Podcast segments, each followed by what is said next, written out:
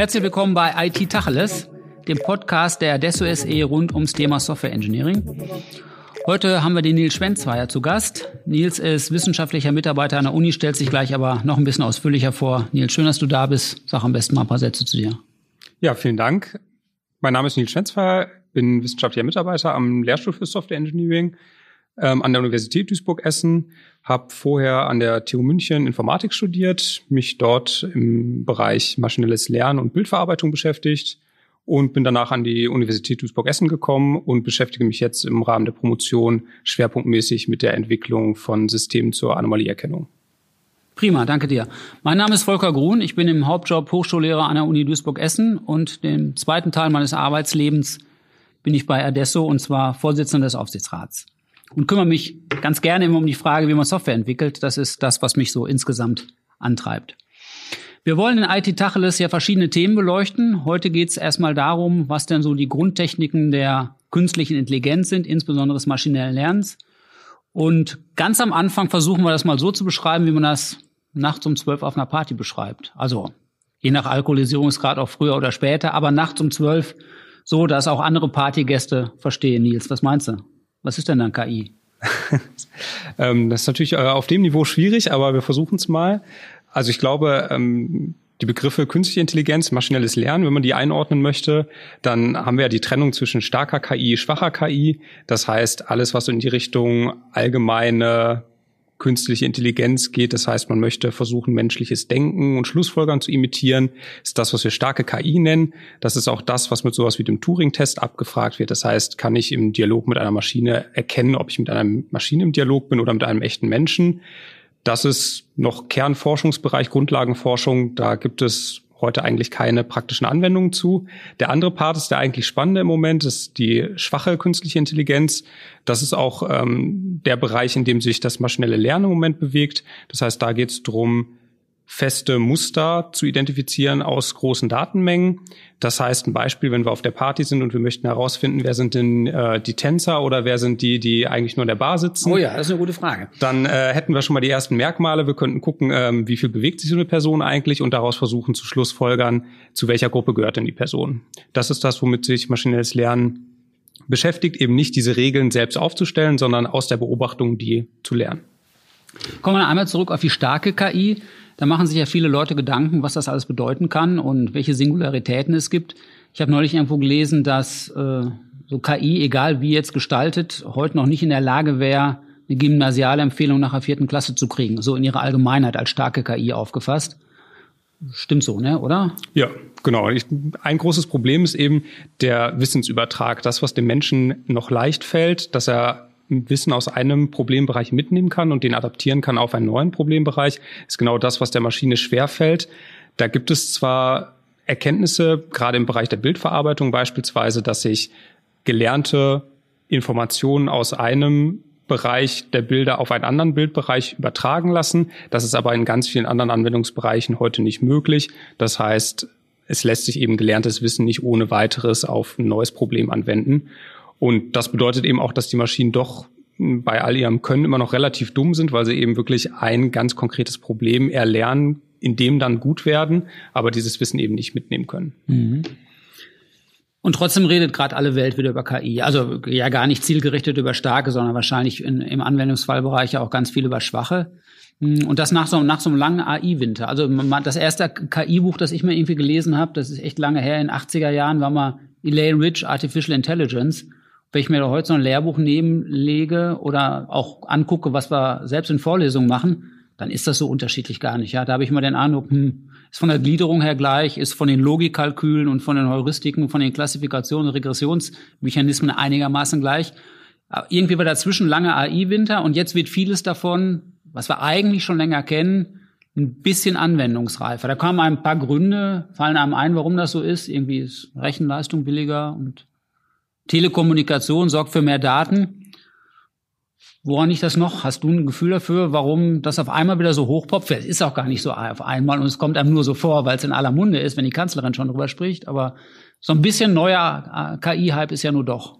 Ja, ich glaube, das liegt zum einen tatsächlich daran, dass die, wie du schon sagtest, also die eigentlichen Technologien sind ja alle vergleichsweise alt, sind natürlich jetzt nochmal aufgerollt worden, werden weiterentwickelt.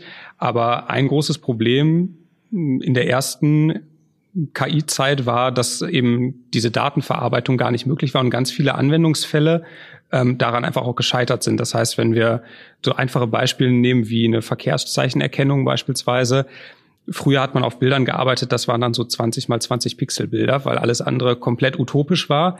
Das heißt, obwohl es all diese Überlegungen schon gab, wie gehe ich eigentlich an Bilder ran, wie bearbeite ich solche Bilder, wie kann ich vielleicht auch Filter für diese Bilder erlernen.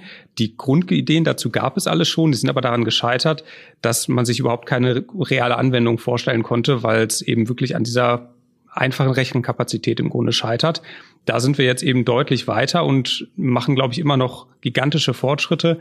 Wenn man da ein bisschen in die Literatur schaut, was gerade so in der Forschung passiert und man noch nicht mal ein Jahrzehnt zurückschaut, dann stellt man fest, dass ganz viele Algorithmen, die so um die Jahre 2012, 13, 14 ausprobiert wurden, dass die schon das Problem haben, dass sie häufig Datenmengen gar nicht verarbeiten konnten richtig und nur fünf Jahre später geht es plötzlich.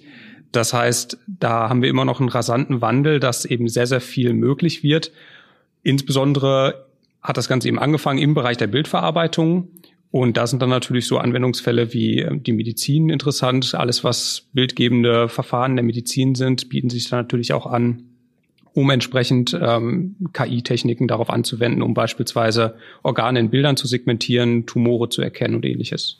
Finde ich ein schönes Zwischenergebnis. Kann man vielleicht schon mal festhalten. Also das, was wir heute mit KI machen, ist in vielen Fällen anwendungsfallorientiert. Nehmen wir ja auch aus der Adesso-Sicht an vielen Stellen wahr. Unsere Kundschaft die will ja keine KI-Forschung betreiben oder nur in ganz, ganz seltenen Randfällen, sondern die will ja im Wesentlichen Business-Nutzen heben, dadurch, dass man KI anwendet. Also um echte, konkrete, fast schon rechenbare Anwendungsfälle. Also darum geht es heute viel mehr als um noch weiter äh, fortschreitende KI-Forschung. Die gibt es auch an Universitäten, hat auch ihren Zweck, gar keine Frage. Aber uns interessiert jetzt im Wirtschaftskontext an, an vielen Stellen eben tatsächlich der konkrete Anwendungsfall. Nichtsdestotrotz wollen wir uns ja heute ein bisschen unterhalten über so grundlegende Techniken. Äh, gehst du mit zu sagen, im Maschinenlernen halten wir jetzt vielleicht mal Supervised Learning, Unsupervised Learning und Reinforcement Learning als so eine Trilogie auseinander oder gehört da noch was anderes rein oder sollen wir es anders strukturieren? Ähm, genau, ich glaube, das passt größtenteils schon. So das Reinforcement Learning äh, gliedert sich so ein bisschen in den ähm, unüberwachten Teil ein, würde ich sagen. Und insbesondere ist, glaube ich, dieses überwachte, unüberwachte so ein Stück weit als Spektrum zu sehen. Das sind gar nicht so zwei komplett getrennte Säulen, sondern da gibt es dann natürlich auch ähm, jede Menge dazwischen. So Stichwort Semi-Supervised Learning. Das heißt, ich habe nur ähm, sehr wenig überwachten Teil, aber entsprechend eine große Datenmenge dazu. Aber lass uns die beiden nochmal auseinanderhalten. Also mhm. halt du die nochmal auseinander. genau, also beim überwachten Lernen ist die Idee, dass man im Grunde der Maschine etwas beibringt, ähnlich wie man das ähm, am Anfang als Lehrer einem Menschen beibringen würde. Das heißt, ich zeige Beispiele und würde dazu sagen, was entsprechend die Lösung ist. Das heißt, wenn ich eine Klassifizierung machen möchte und ich zeige ein Stoppschild, dann sage ich, das ist das Bild eines Stoppschilds und dann habe ich vielleicht ein Vorfahrtsschild und sage, das ist ein Vorfahrtsschild. Und das mache ich jetzt immer wieder. Und dabei ist jetzt wichtig, dass ich nicht dieselben Bilder zeige, sondern ich zeige Varianten davon, so wie sie eben im echten Leben dann auch auftauchen. Ich zeige das Bild bei Nacht, ich zeige es aus verschiedenen Blickwinkeln, vielleicht verschieden beleuchtet, vielleicht verschmutzt. Und aus all diesen Informationen erlernt dann entsprechend die Maschine, was macht denn ein Stoppschild aus, dass es selbst unter diesen Varianten erkannt werden kann, dass das eben ein Stoppschild und kein Vorfahrtsschild ist. Das ist der Bereich des überwachten Lernens. Da fallen eben typischerweise Dinge rein wie die Klassifikation, das Beispiel, was wir gerade hatten, oder auch Regressionsaufgaben. Das heißt, wir möchten kontinuierliche Werte prognostizieren. Beispiel sind ähm, sowas wie Aktienkurse beispielsweise. Das heißt, wir möchten entsprechend aus Events schließen, ähm, wo wird entsprechend ein Kurs intendieren. Der andere Bereich des unüberwachten Lernens, der beschäftigt sich dann damit, wenn eben genau diese Information, was ist eigentlich die Lösung, gar nicht vorliegt.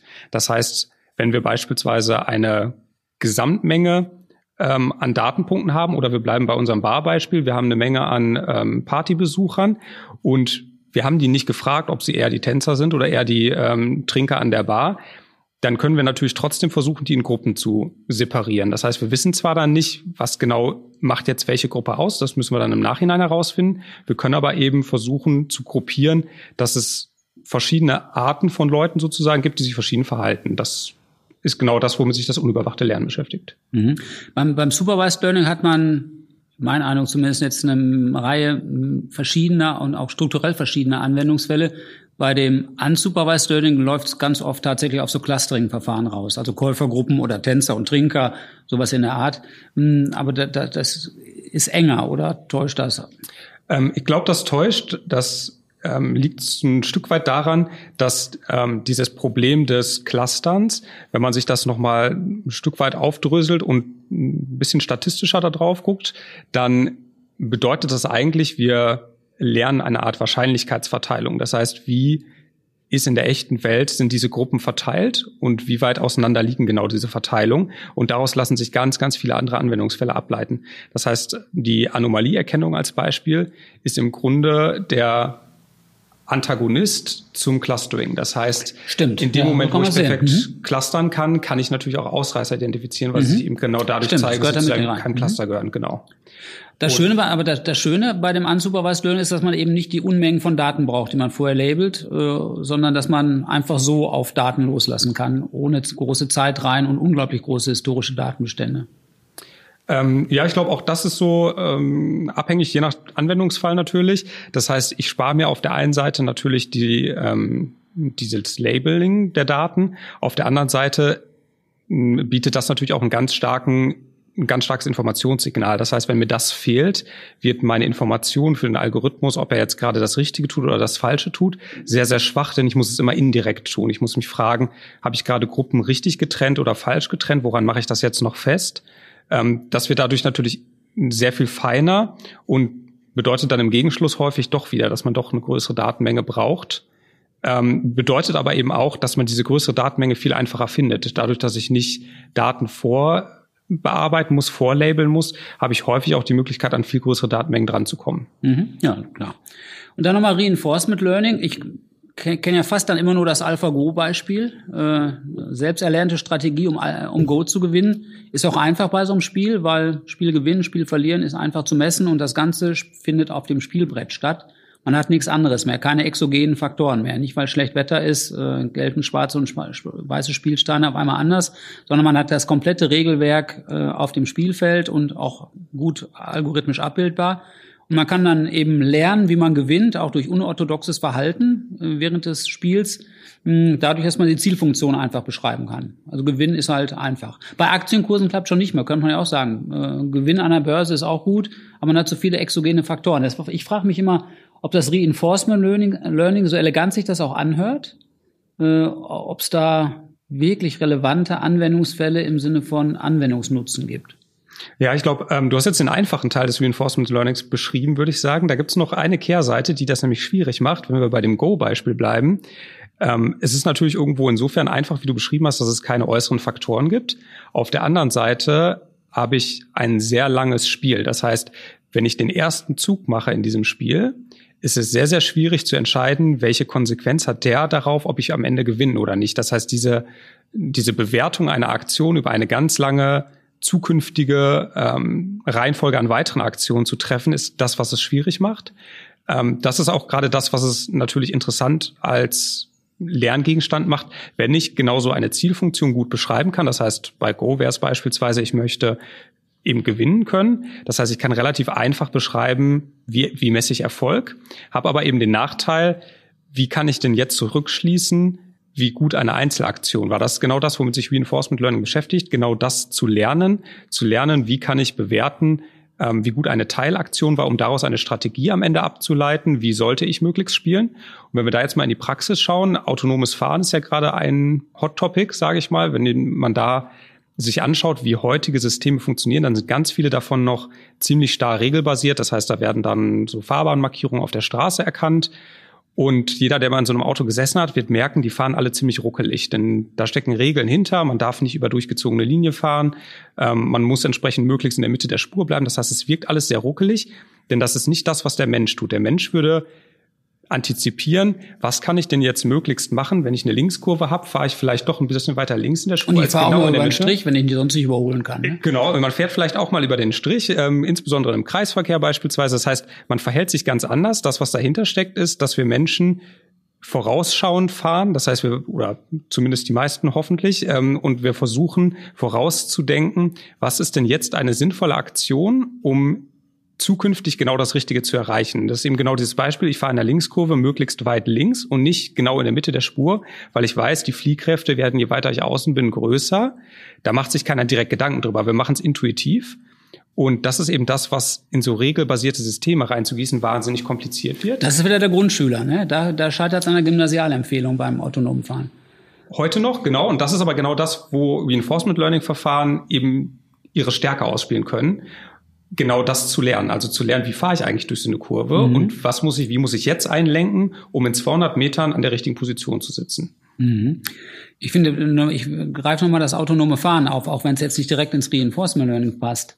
Da merkt man aber auch, dass die ganzen KI-Anwendungen, also wenn man jetzt echt im Anwendungsbereich ist, irgendwie von der Trollhaftigkeit der Menschen gefährdet sind. Ich denke mal, da fahren jetzt viele autonome Autos durch die Gegend und so Fußgänger stellen sich auf die Straße äh, und dann bleibt das Auto halt stehen. Ist ja wahrscheinlich auch sinnvoll, erstmal stehen zu bleiben.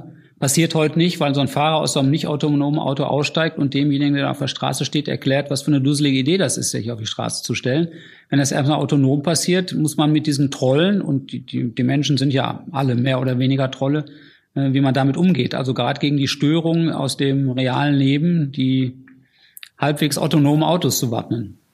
Ja, ich glaube, das wird auch eine, eine Herausforderung werden. Das heißt, diese vollständige Automatisierung ist genau das, was glaube ich, noch sehr in den Sternen steht und ist vielleicht das, wo Science Fiction schon viel mehr verspricht und ähm, was so ein Stück weit durch den KI-Hype auch Erwartungen geweckt hat, dass genau das jetzt möglich wäre. Das heißt, diese 100-prozentige Automatisierung wird schwierig werden. Es wird genau diese Momente geben, wenn dann ein Fußgänger auf die Straße springt, dann wird erstmal gebremst und danach wird das Auto aber nicht entscheiden können, wie es jetzt diese Situation auflöst. Das heißt, da ist dann irgendwann dann doch der Mensch gefragt, der auf, aussteigt und sagt, ähm, mach mal die Straße frei.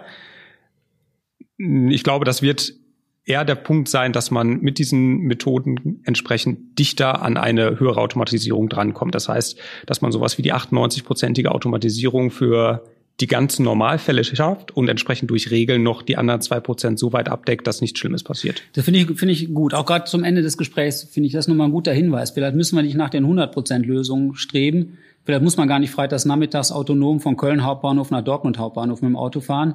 Vielleicht ist auch schon mal ein großer Gewinn, wenn man von Leverkusen Nord Autobahnkreuz bis zum Schwerterkreuz mit dem Auto fährt und danach wieder selbst übernimmt. Und vielleicht muss man nicht den Maximalanspruch immer dabei haben, sondern die Anwendungsfälle so zurechtschneiden, dass sie an sich schon Nutzen stiften und die Totschlagargumente der pathologischen Situation ein bisschen aus dem Raum räumen. Dafür lassen, damit lassen wir es für heute vielleicht tatsächlich mal. Hm, danke dir. Das war, glaube ich, ganz hm, innerlich wertvoll, das mal auseinanderzuhalten. An späterer Stelle unterhalten wir uns ja auch noch über Anwendungen. Da freue ich mich auch drauf. Hm, für heute möchte ich alle unsere Zuhörer darauf hinweisen, dass der Podcast zu finden ist auf www.adesso.de-podcast. Vielleicht haben wir noch ein bisschen Literaturempfehlung zum Ende. Kannst du da noch ein Buch sagen, wo man vielleicht oder zwei, wo man mal reinguckt und das, was wir heute so grob besprochen haben, auch nochmal im Einzelnen anschauen kann? Ja, ich denke, was eine ganz gute Einführung gibt, ist das Buch ähm, Hands-on Machine Learning mit TensorFlow und Scikit-Learn. Das sind zwei ähm, Bibliotheken aus dem Bereich des maschinellen Lernens. Das Buch zeichnet sich aber eben nicht nur dadurch aus, dass es entsprechend auch so ein Stück weit in die tatsächliche Umsetzung eintaucht, sondern eben auch einen ganz schönen Überblick gibt, was umspannt eigentlich dieses Feld maschinelles Lernen. Wie funktionieren grundsätzlich solche Algorithmen und was sind Standardanwendungsfälle dafür? Und gibt, glaube ich, einen ganz guten Einblick. Prima, danke dir. Also auch das mit vielleicht noch ein paar mehr Literaturstellen auf www.adesso.de-podcast. Danke euch fürs Zuhören. Nils, danke, dass du da warst. Bis die Tage. Gern, vielen Dank. Thank you.